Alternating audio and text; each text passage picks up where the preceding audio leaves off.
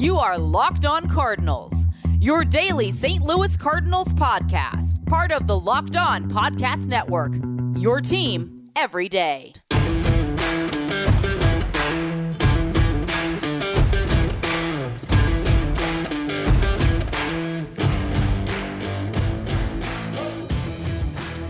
Hello and welcome to the Locked On Cardinals podcast, part of the Locked On Podcast Network. I am the Cardinal Mega fan, Lucas Smith, your host for the show, taking you through the offseason and what the Cardinals can do to fix their season. Well, we are officially in the offseason as the World Series ended yesterday with the Dodgers winning 3 to 1 over the Tampa Bay Rays. And uh, today's episode on Wednesday, October the 28th is brought to you by Built Bar. Go to builtbar.com and use promo code Locked On, and you'll get 20% off your next order. It was it was an interesting game six, and probably not for the right reasons. You know, when you think of game six, we as Cardinal fans think of David Freese. We also think of Kirby Puckett. You think of Joe Carter. You think of um, Carlton Fisk and all these guys.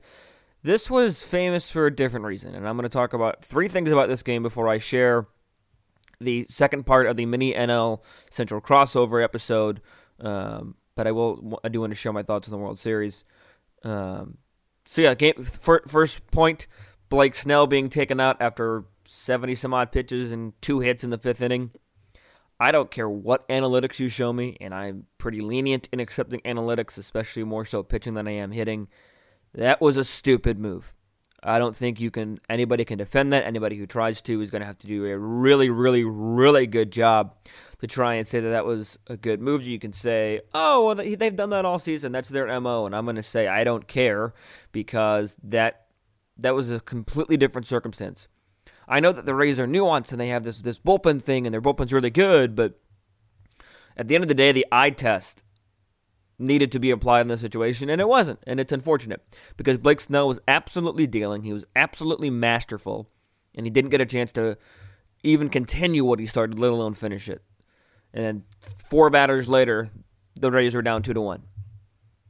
Backfire immediately. Rough move on the part of Kevin Cash. But then again, get Dave Roberts. Took him what four tries to get a ring, and after countless bad man- managerial moves, he pushed all the right buttons this off this this season. Was it? I mean, I get the players play and they and they they get the results, but still, rough move by Kevin Cash. Second thing, uh, I'm gonna get to the, the the the elephant in the room third. The second thing, so incredibly happy that Clayton Kershaw has a ring that man has worked so hard. He has been so good for so long, but the only thing anyone can ever talk about is the postseason resume and the fact that he doesn't have a ring. He's got a ring. Finally, has a ring. He pitched extremely well this postseason as well, so you can't use that as an excuse. Congratulations to Clayton Kershaw and to all of the Dodgers as well, obviously, but especially to Clayton Kershaw. Another long tenure Dodger that I'm going to talk about for my third point is Justin Turner. What in the hell was that situation? He gets taken out middle of the game because of a positive COVID 19 test that came back in the second inning. And according to, to Derrick Goold, that's how the tests have been coming back all year. Middle, you know, early afternoon, middle of the game. That's fine. It is what it is. But oh my goodness. He gets taken out in the eighth inning, I think sixth, seventh, eighth inning, somewhere around the middle late part of the game. It's reported immediately in the pregame show by Kevin Marcotte that he has a positive COVID 19 test and that he's been isolated. Rob Manfred says that live to Tom Verducci that he has been isolated. And then uh, minutes later, Turner's out there on the field celebrating. It's a World Series trophy, once in a lifetime opportunity. I get it. I get the desire but you have just contracted a virus, and it, it, I think he had two positives, is what, what the reports were. So it wasn't like a false positive.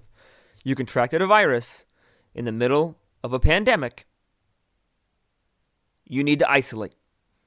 Well, Lucas said he was already around other teammates, but that doesn't mean all, all the teammates already had it. What if he exposed himself to more teammates? Well, Lucas, he was wearing a mask the whole time. No, he wasn't.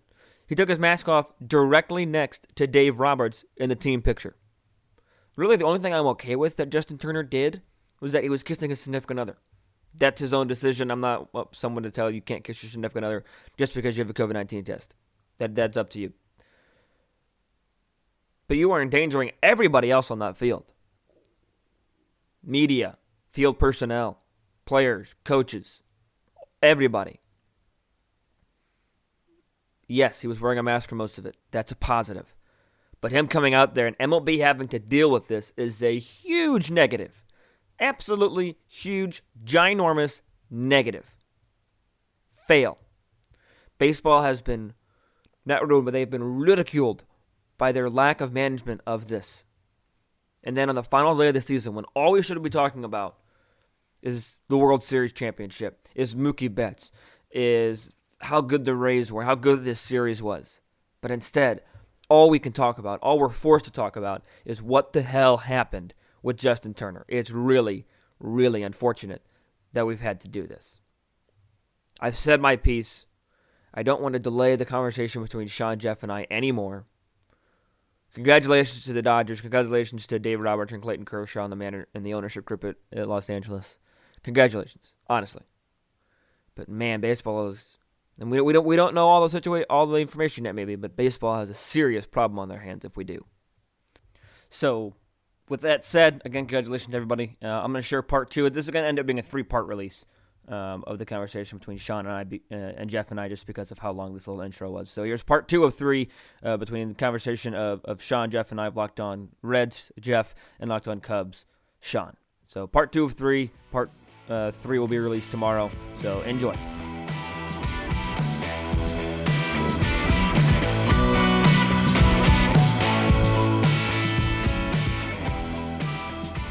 And um, I, well, and, and and I can throw this bombshell out there here too. I, I saw something today, and we can talk about it more uh, throughout the rest of this podcast. But um, I'm hearing that the DH needs to be renegotiated to be a thing in 2021. Like yeah. as is, there's not going to be a DH in the NL, which is going to be kind right. of a uh, a thorn in the side for the Reds lineup. So uh, I don't know. What are you guys hearing about that? And Sean, what are the Cubs going to do?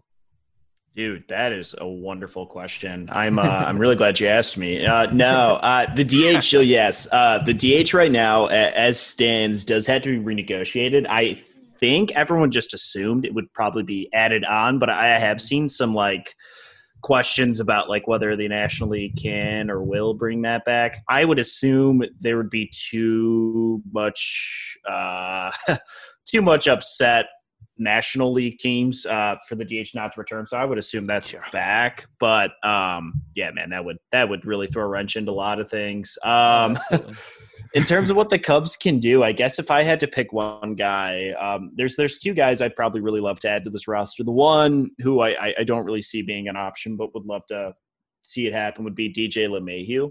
Um, you kind of mentioned it at, at, the reason why mainly uh, Jeff is like the bottom half of the Cubs lineup was was was good actually, but you know, um, over the last couple years is brutal. Um, it was the top portion of the lineup that wasn't great, but getting someone like DJ LeMahieu in the Cubs lineup helps because he's a high contact bat, but he also drives the ball well. He hits high average. Um, he was right up there with Tim Anderson this year, once again for the American League batting title.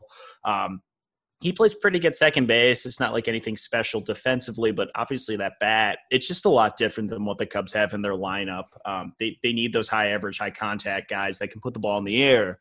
Um, they've got contact guys in Almora and uh, Nico Hoerner, but they're really good at putting the ball on the ground and not elevating. So getting someone like DJ LeMahieu helps kind of change the focus because you kind of look at the rest of that lineup, and it's kind of been the Cubs' issue the last couple of years, even though it was kind of put out as a strength, but the Cubs could conceivably put any hitter from like one through six or maybe even seven in any spot in that lineup, and you could say, yeah, that makes sense. And that's great to some extent, but the teams these last couple of years have figured out the Cubs all kind of struggle on the same pitches because they're conceivably the same hitter one through six. It's all power hitter who, who, who will walk and take their pitches, but is pretty much looking for fastballs. Um, DJ LeMay helps change that a little bit. So I'd be interested to see him sign. Um, the other guy I really want, and I, I, think the Cubs, if the DH, this is entirely contingent on the DH. So if they don't have the DH, this would suck. But um, I would love to see a guy like Nelson Cruz come to the Cubs. Um, a guy that's never really been a,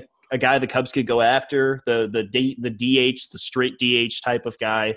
Um, putting him in that Cub lineup, I mean, that dude's just going to hit home runs. Like, and, and that's all he's kind of done these last couple years. He's hit nearly 40 home runs the last couple years. But what's been encouraging as he's gotten older, he's actually become a better hitter. He's hitting for a higher average these last couple years with the Twins. His BABIP's higher. On base percentage just still hovering near 400% or yeah, 400, excuse me. So like I mean, that's that's that's incredible. That's that's exactly yeah. what the Cubs would need, and it's the exact type of hitter they've never been able to really go after. Um, so it'd be cool to see that. Um, will that happen? Probably not. Uh, we'll more than likely see a, a mid-level signing like I, I, Jonathan Schoop's probably the guy that's realistically going to come in on this Cubs team, but um, that type of fringe player. But uh, I would love to see them swing for the fences and sign a Nelson Cruz, especially like 38, 39. Like he's not going to ask for a lot of money. It's probably a one year deal. He either hits a bunch of home runs or strikes out a lot. Either way, you've got the same issue ahead if it doesn't work out. So. More from Jeff, Sean, and I in just a moment. But I do want to tell you about today's sponsor. Built Bar. The new and improved Built Bar is even more delicious than before. They have six new flavors. My favorite one is cookies and cream, and they have 12 amazing original flavors. My favorites include banana bread, salted caramel, double chocolate, orange, and coconut. They're soft, easy to chew, and covered 100% in chocolate. So you know that's delicious. But even though they're covered 100% in chocolate, that does not mean they're not healthy. In fact, they're incredibly healthy. You can lose or maintain weight while indulging into a delicious treat. Bars are low calorie, low sugar, high protein, high fiber, great for the keto diet. For example, my favorite one, cookies and cream, only has excuse me has 17 grams of protein, 130 calories, 7 grams of sugar, 7 grams of net carbs. Incredibly healthy. You can lose or maintain weight with this delicious treat. Right now, while supplies last, get a free cooler with your purchase at BuiltBar.com. You can also go to BuiltBar.com and use promo code Locked On for 20% off your next order. Use promo code Locked On for 20% off at BuiltBar.com.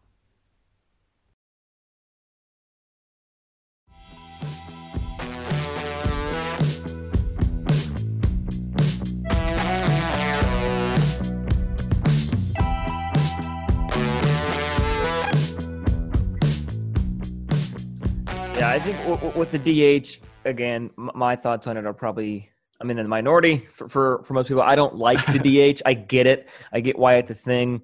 I'm more of a traditionalist, but I'll, I'll I will not get on my soapbox right now because I have a question for you guys. Um, sure. You guys can get your stats on Bauer and Darvish out now if you guys don't have them up already, because the Cubs and Reds both have Cy Young contenders, and I I'll be the moderator for for this question. Um, and whether you actually think your your guy's going to win or not, I want to hear you guys' arguments. Jeff, why you think Trevor Bauer will win, and Sean, why you think Yu Darvish will win, and because I got a lackluster introduction, Jeff, you get to go first. That's fair. That's fair. I'll take it. so I love it.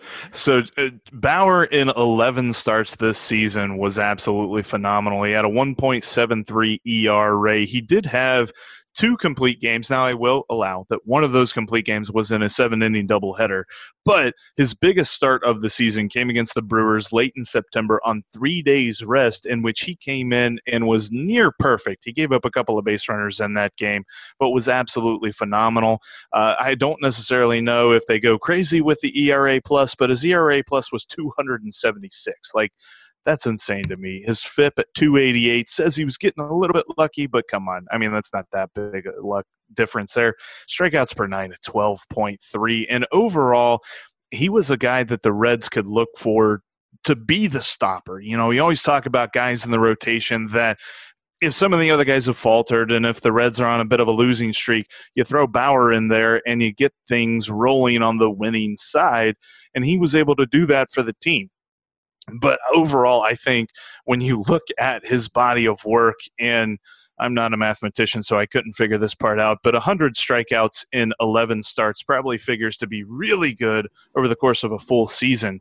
So I, just, I, I look at him and I think that he is the favorite to win this NL Cy yeah, I mean, I uh, for what it's worth, I agree with you, Jeff. But um, for the sake of this argument, um, I will say uh, Yu Darvish, uh, just incredible. I, I, you look at the body of work what he was putting together before um, the 2017 or 2018 season, and uh, just didn't quite look like himself. Uh, last year, we saw him in the second half really start to figure it out, and he was essentially the same guy he was in that second half. Uh, just incredible nasty, nasty stuff. A 2.01 ERA, which was great. He was worth three WAR this year. He led the Cubs, which is nuts. Um, the, I think the most ridiculous stat I could see for him in 2018, Yu Darvish struck out about 11 batters per nine innings, but walked just under five batters per nine innings. In 2020, he struck out about 11 batters again, but walked 1.66 batters per nine innings. Um, left on base percentage at nearly 84%. Uh, his home run fly ball rate, which had skyrocketed for the four years in a row from 12 to 15 to 17 to 22.8 last year, went down to 8.8. Darvish just minimized all of his mistakes. And on top of that, he throws 11 freaking pitches on just any day. And he'll just pick up a ball, throw a pitch a couple times, and says to his catcher, Victor Caratini, Yeah, let's mix this in today. I'm going to throw a knuckleball today, like, cuz.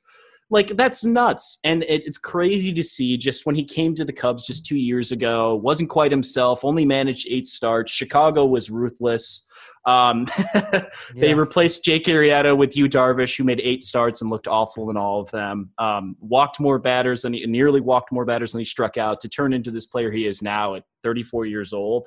Um, he was just special, a special year. He was absolutely dominant. Uh, you could say honestly, as great as Yu Darvish was this year, that Kyle Hendricks might have been more um, maybe not consistent, but maybe more big in certain moments. He stepped up a little mm-hmm. bit in times when the Cubs needed him to. But Darvish was just absolute nails all season. And as as great as the season as Trevor Bauer had, if you were going to hang your hat on something for Darvish, I, I really think it's just that he's come so far um, from where he was, where it looked like this contract could be a nightmare to turn it into a guy the Cubs see as an asset for the next couple of years, which is special. Yeah, I, I think. think it, go ahead, Jeff. Oh, sorry, moderator. Go ahead. no, you're good. You, you, you can respond, Jeff. no, I I mean I think that Yu Darvish really was a, a a guy that shut down. Not that everybody shut down the Reds lineup most of the time this year, but whenever he was on the mound, it was really hard to see how the Reds were going to score runs against a guy like that. And mm-hmm. kind of like you mentioned, it was like every other game you heard Uh, because I think Yu Darvish pitched a couple of times against the Reds. So every time the Reds announcers were watching him pitch, they're like, "What's that pitch? Where where'd yeah. that come from?" right. I think I think it broke up and then it came down. What, what, what's going on here? But yeah, overall he he was a lot of fun to watch and definitely the main contender. Like I know that I'm sure there's Mets fans out there that probably think Jake Degrom should be in the conversation, but I think it's a two horse race at this point. Yeah, I, I, I, feel the same way, especially since DeGrom's won it the last couple of years. Like, I get, you know, you don't want to not give a guy an award if he earned it, yeah. but I, I think this year especially, it's it's very clearly Trevor Bauer is is one, and and Darvish is probably maybe one A or two there. But yeah. those guys have been fun and like you said, I think the big thing for Darvish or for uh, for for Bauer is that he just came in in moments when the Reds needed him to win and pulled out a freaking win uh, for an offense that just couldn't get it together. For to know Bauer was like, yeah, I can go eight and and not give up a run for you. That's huge.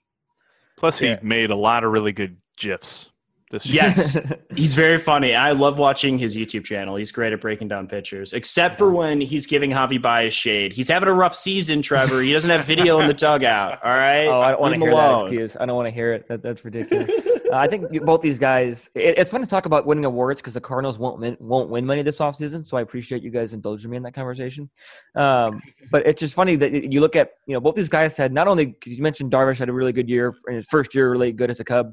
He had his best season really since 2013, in which he finished second in the Cy Young. And Bauer really had his first good quality full season since 2018 as well. So both these guys kind of resurged themselves, if that's the proper use of that word. Um, you know, both, yeah. these guys have had the talent for a long time. It feels like, especially Darvish. I, I whenever I, I play baseball, I had this pitching instructor that said, whenever Yu Darvish is healthy, there's no question as to who's the best pitcher in the game because of his ability to throw the 11 pitches and all these other different things that he talked about that went over my head, which is why I, I don't play baseball anymore. Um, but when, when, you look at how effective Darvish is with all 11 pitches, because I feel like sometimes guys try to throw five pitches, and that's too much because they can't master all five for Darvish to have some sort of mastery on 11 pitches, I think is absolutely ridiculous, in my opinion. Mm-hmm. And that deserves a lot of respect. But I tend to agree with you guys. I think Bauer will win this. He's only five and four, but I think wins are starting to get less and less, uh, or rather more and more obsolete uh, nowadays. I mean, I think Degrom won it won it a couple years ago with like nine wins or something like that. Hernandez won it ten years ago with like thirteen wins or something crazy like that. Um, so I think that the wins and losses don't matter. When you look at all the, the statistics, I mean, Jeff, you ran off a couple of them. He led the league in ERA, led the league in ERA plus, led the league in WHIP, led the league in lowest hits per nine innings one qualifier. So I just think that Bauer Bauer does get the the Cy Young nod, in my opinion. Yeah, I mean those those stats always dictate to who's dominating a game, and clearly Bauer did it just about every start. And just for the sake of uh, looking at the whole idea of obsolete pitcher win and loss record, there there was a couple of games. I remember one in particular that Bauer pitched seven and two thirds innings. It was zero to zero. They bring in Michael Lorenzen to relieve him for one out, and then um, the next inning the Reds score a bunch of runs, yeah. and Michael Lorenzen gets the win. It's like okay, he wasn't the guy that like willed them on to victory, but yeah, whatever. I guess we'll throw the one, the number in the win column at him. But uh, yeah, I, I I've always been against pitcher win losses, but I want to move on from the Cy Young conversation. I want to talk about some young guys, and unfortunately, we don't have uh, our Pirates guy here with us. But Lucas, yeah. I'm going to ask you because the uh, the kind of two-headed part of this conversation, two-pronged part of this conversation. Maybe Sean, you can take the other side on this one. Is who is the more exciting prospect in the NL Central? Is it Dylan Carlson or is it Ke'Bryan Hayes? That, ooh, that's a good question because Brian Hayes was impressive this season. Um, I pull up a stat as I start talking, but I'll, I'll take Dylan Carlson's side as uh, we'll come to shock to no one. Um, Dylan Carlson is your prototypical outfielder baseball player he he he can run, he can throw, he can hit the typical five tool guy, and he he's kind of the guy that the Cardinals are kind of pinning uh, pinning this next trajectory of the season towards. His final line was not good, 200 batting average um, in terms of. Sorry, my computer's slow. Uh, he he hit 200 OPS plus of 66, but whenever he came back, because um, he he he got called up and then he got sent back down. And when he got called back up was whenever he really started to look good. He got called back up um, right after September 18th, as I highlight those games in the game log on the wonderful website of Baseball Reference. But in, in those games, he hit back up to 286. He hit three home runs, drove in uh, 11, four doubles. He was an extra base hit machine. So Dylan Carlson is one of those guys that he, he can hit, he can run, he can throw, he, can really do it all. He can do it all at a high level. He's done nothing at the minor leagues, minor leagues, but hit. It took him a little bit to adjust to the breaking ball, especially to the changeup. Even when he got called back up, his changeup, uh, his numbers against the changeup weren't good. But I think that w- with him kind of dipping his toe in the water in 2020, I think that it will propel him to 2021, and he can really play any of the three outfield positions at an elite level. So I'm going with Dylan Carlson, and you can call him the same offensively, but I think Carlson's ability to play three different positions at that elite level, I think that elevates him over the top. Yeah, Carlson's a talented guy, and uh, but like you said, the numbers didn't really suggest it this year. But he, he didn't really have much help in that offensive lineup either. Um, so that was that was tough too. But um, what Ke'Bryan Hayes did this year, especially, I mean, I, I know he made his debut against the Cubs and made us look real silly. Um, he's he's a very fast player. He's got incredible speed, but um, he's such an interesting player in the sense that he's a guy that he does have some pop in his bat. I don't think he's necessarily a home run type hitter, um, but he did find some power during 2019 a little bit. Um, he's a guy that's going to probably create a lot with his legs, though. Um, you wonder longevity wise how that'll last, but in terms of like what the Pirates have now, talk about like Ke'Bryan Hayes, you talk about like Josh Bell, um, those players alone. Those that's nice to build off of. You wonder what the Pirates have going for them on. Beyond that, though, they have obviously some talented prospects coming through in the next few years, but some of these pieces are likely going to get moved. So you question like what exactly this looks like. But in terms of like having a player to build around, Ke'Bryan Hayes is a fun player to have. If you're a Pittsburgh Pirate fan, he's going to steal bases. He's great at getting on base with that speed, which is nice to see. Usually, you see a high contact guy like him having to kind of manufacture hits and runs. He does have pop off the bat. He does hit gap to gap. Um, in terms of like who's the more important player, probably Carlson. At the moment right now, the Cardinals really do need a bat, and he's probably been the guy, the bat for a little bit. Him and was it Lane Thomas? Is that the other one too? He's got a decent. He had a couple home runs for the Cardinals a couple years ago, right, Lucas? Yeah, yeah, he, he he took a step back in 2020, but he he would be the other guy that kind of the young mm-hmm. outfield prospect that I would look at. Um, and you and you look at Carlson too, is that the, the success didn't stop in the postseason. Um, he he was three for nine. He hit uh, didn't hit any home runs, but had a couple of extra base hits in the series against San Diego. So that's what I like to see. It wasn't just like you know the Cardinals. The schedule didn't have to do anything with it. It was really Carlson's talent that came through, and you know the, the, these the resurgence did not stop in the postseason when he was probably facing a really good team in San Diego, and he still produced. So I just think that, and like you said, Sean, with the way the Cardinals' offense is and how badly they need a bat, how badly they need protection for Goldschmidt, of uh, some other guy that, that can hurt you on a consistent basis, I think Carlson is that guy for St. Louis, big time. Yeah, definitely. Uh, defensively, too, Carlson's just a stud. Uh, great arm, fields the position well, like you said, can play all three positions if necessary. Uh, Ke'Bryan Hayes, uh, the glove is, is is really good. It's hard to figure out where he's going to be, but his arm is so strong. They've been sticking him at third. Um, he's just a he's a, a guy that he does a lot of things you wouldn't necessarily expect a top prospect to be good at. Um, because like it's usually like you see the guys like like a, a Nico Hoerner for instance, for the Cubs, a, a, top prospect, but not nearly as talented as a Ke'Bryan Hayes. Does a lot of mm-hmm. like certain little things well, just like you know underhand throws to second, fielding grounders well on tr- tough hops, those type of things. Ke'Bryan Hayes does all that too, but then he's got this arm that's like. I mean, gosh, it's he could easily you could see him pulling off some Nolan Arenado type highlights at third base. But if I had to pick a guy that I, I would think would be more important to their team, probably Carlson, just because the Cardinals are going to probably be a better team these next couple of years. Yeah. And I feel like too, when you look at Carlson's uh, profile, his BABIP during the regular season was 260, so he's getting a little bit unlucky. I mean, not a ton unlucky, but he made a lot of hard contact and was going right at guys. He even hit a dinger off of Reds pitching this season. So I, I think moving forward, the numbers that we saw for this regular season for Carlson are going to be a lot different. And on the flip side, Carl or uh, Ke'Bryan Hayes, his outrageous numbers in a INSEE sample size are going to come down because his BABIP was insanely high. He hit like 465 on the yeah. BABIP. That's going to come down. But overall, I think both of these guys are a talent to watch. Ke'Bryan Hayes, I don't think the Reds got him out, which is a testament to him. so it's going to be interesting to see how these guys move forward. I think uh, – both are going to be uh, big when it comes to the Central. But I think I'm with you. I think Carlson's got more talent, and you fall back on talent uh, when it comes to baseball. Yeah, the only thing you worry about with Carlson is the strikeout numbers. Ke'Bryan Hayes does have great play to, uh, great patience. We did see that a little bit come through last year. He walked nearly 10% of his bats last year. Um, small sample size, of course, 24 games. That isn't a lot.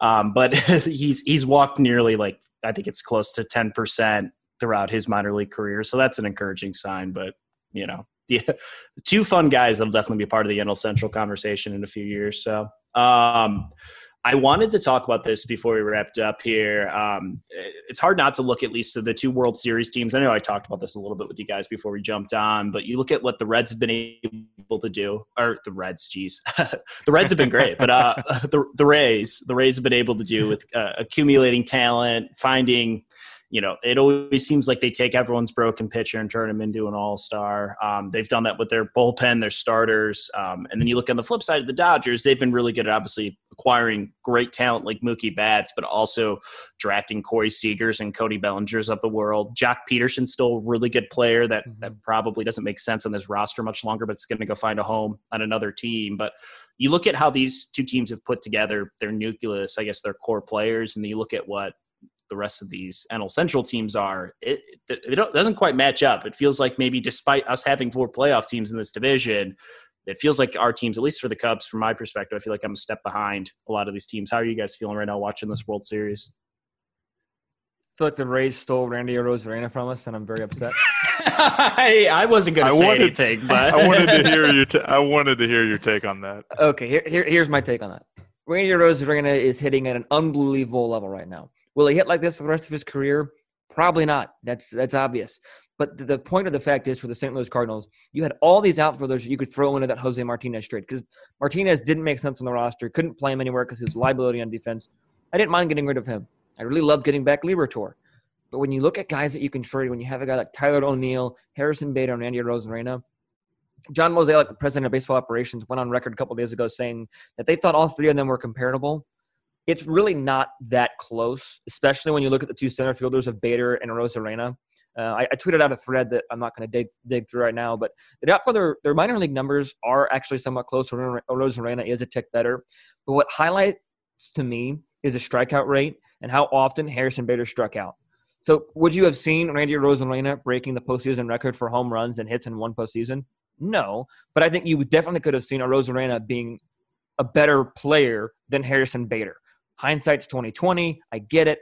Baseball's weird. You're not going to win every trade, but I really didn't like giving up this trade. There's some rumors flying around that he really only got traded because he released a video last offseason of a profanity laden speech um, of, of, Mike Shildt following a postseason win, and that didn't really sit well with the Cardinals. The truth to that will always be unknown. But I, I just think that Matthew Liberatore better be the real freaking deal if you're going to give up Randy Arozarena. That's all I'm saying. That, that's all I'll say about it. I don't want to talk yeah. about it more. I just think that Randy is a really good player. The Cardinals should have kept. I'm done. There's uh there's no way he doesn't have like a David Freese esque like postseason like remembrance now. Like I feel like he'll pop up mm. on our because I I mean I hope he turns into a star. That'd be awesome. I, maybe not for your sake, Lucas, but I, I hope he does. But yeah, in a couple years we could probably see him pop up on a roster and someone plays highlight reel from this postseason. But yeah. um, Jeff, what's uh what's your take? How are you feeling looking at your roster for the Reds and then looking at these two World Series teams? Yeah, I definitely think that there's a vast gulf, especially in the the fielding capabilities. I mean, when you look at Kevin Kiermaier in center field, there's a large circle where if you hit a fly ball, it's an out. Like Kevin Kiermaier is not going to let that thing drop. And then overall on the Dodgers side, they're really good at putting together rallies. And even though they do hit a ton of home runs, they're also able to hit not home runs and get runs off of them. If that makes any sense, I just tied my mind into yeah. a pretzel. No. Um, the Reds were terrible at that. They had to hit home runs to score runs, and it was while it was something where it's like, okay, well, they hit a bunch of home runs, it was still really stressful to watch mm-hmm. every game and know that, all right, we got guys on base, but we need a dinger. They're, they're not going to get a base hit. So that was something that both teams are really good at uh, putting together. And, you know, botched pickles notwithstanding, we saw what happens in game four if you just put the ball in play. So I, I think that that's something moving forward, kind of like you mentioned with going after DJ LeMahieu. Let's see some more contact guys. We got so many big boppers in this uh, division not even just the Reds, but yeah. in this whole entire division. That it's like, all right, let's mix in some uh, basic guys, which hopefully Shogo Akiyama, uh, who I love. I can't wait to see him play more and more and more. But hopefully he turns into that guy. But yeah, overall, I'm looking at. I don't want to say small ball because I was so tired of hearing Alex Rodriguez talk about bunting on ESPN's uh, broadcast of the Reds and Braves games. But I, I, I, I want to see more base hits, more runs and hits and hits and runs and things like that.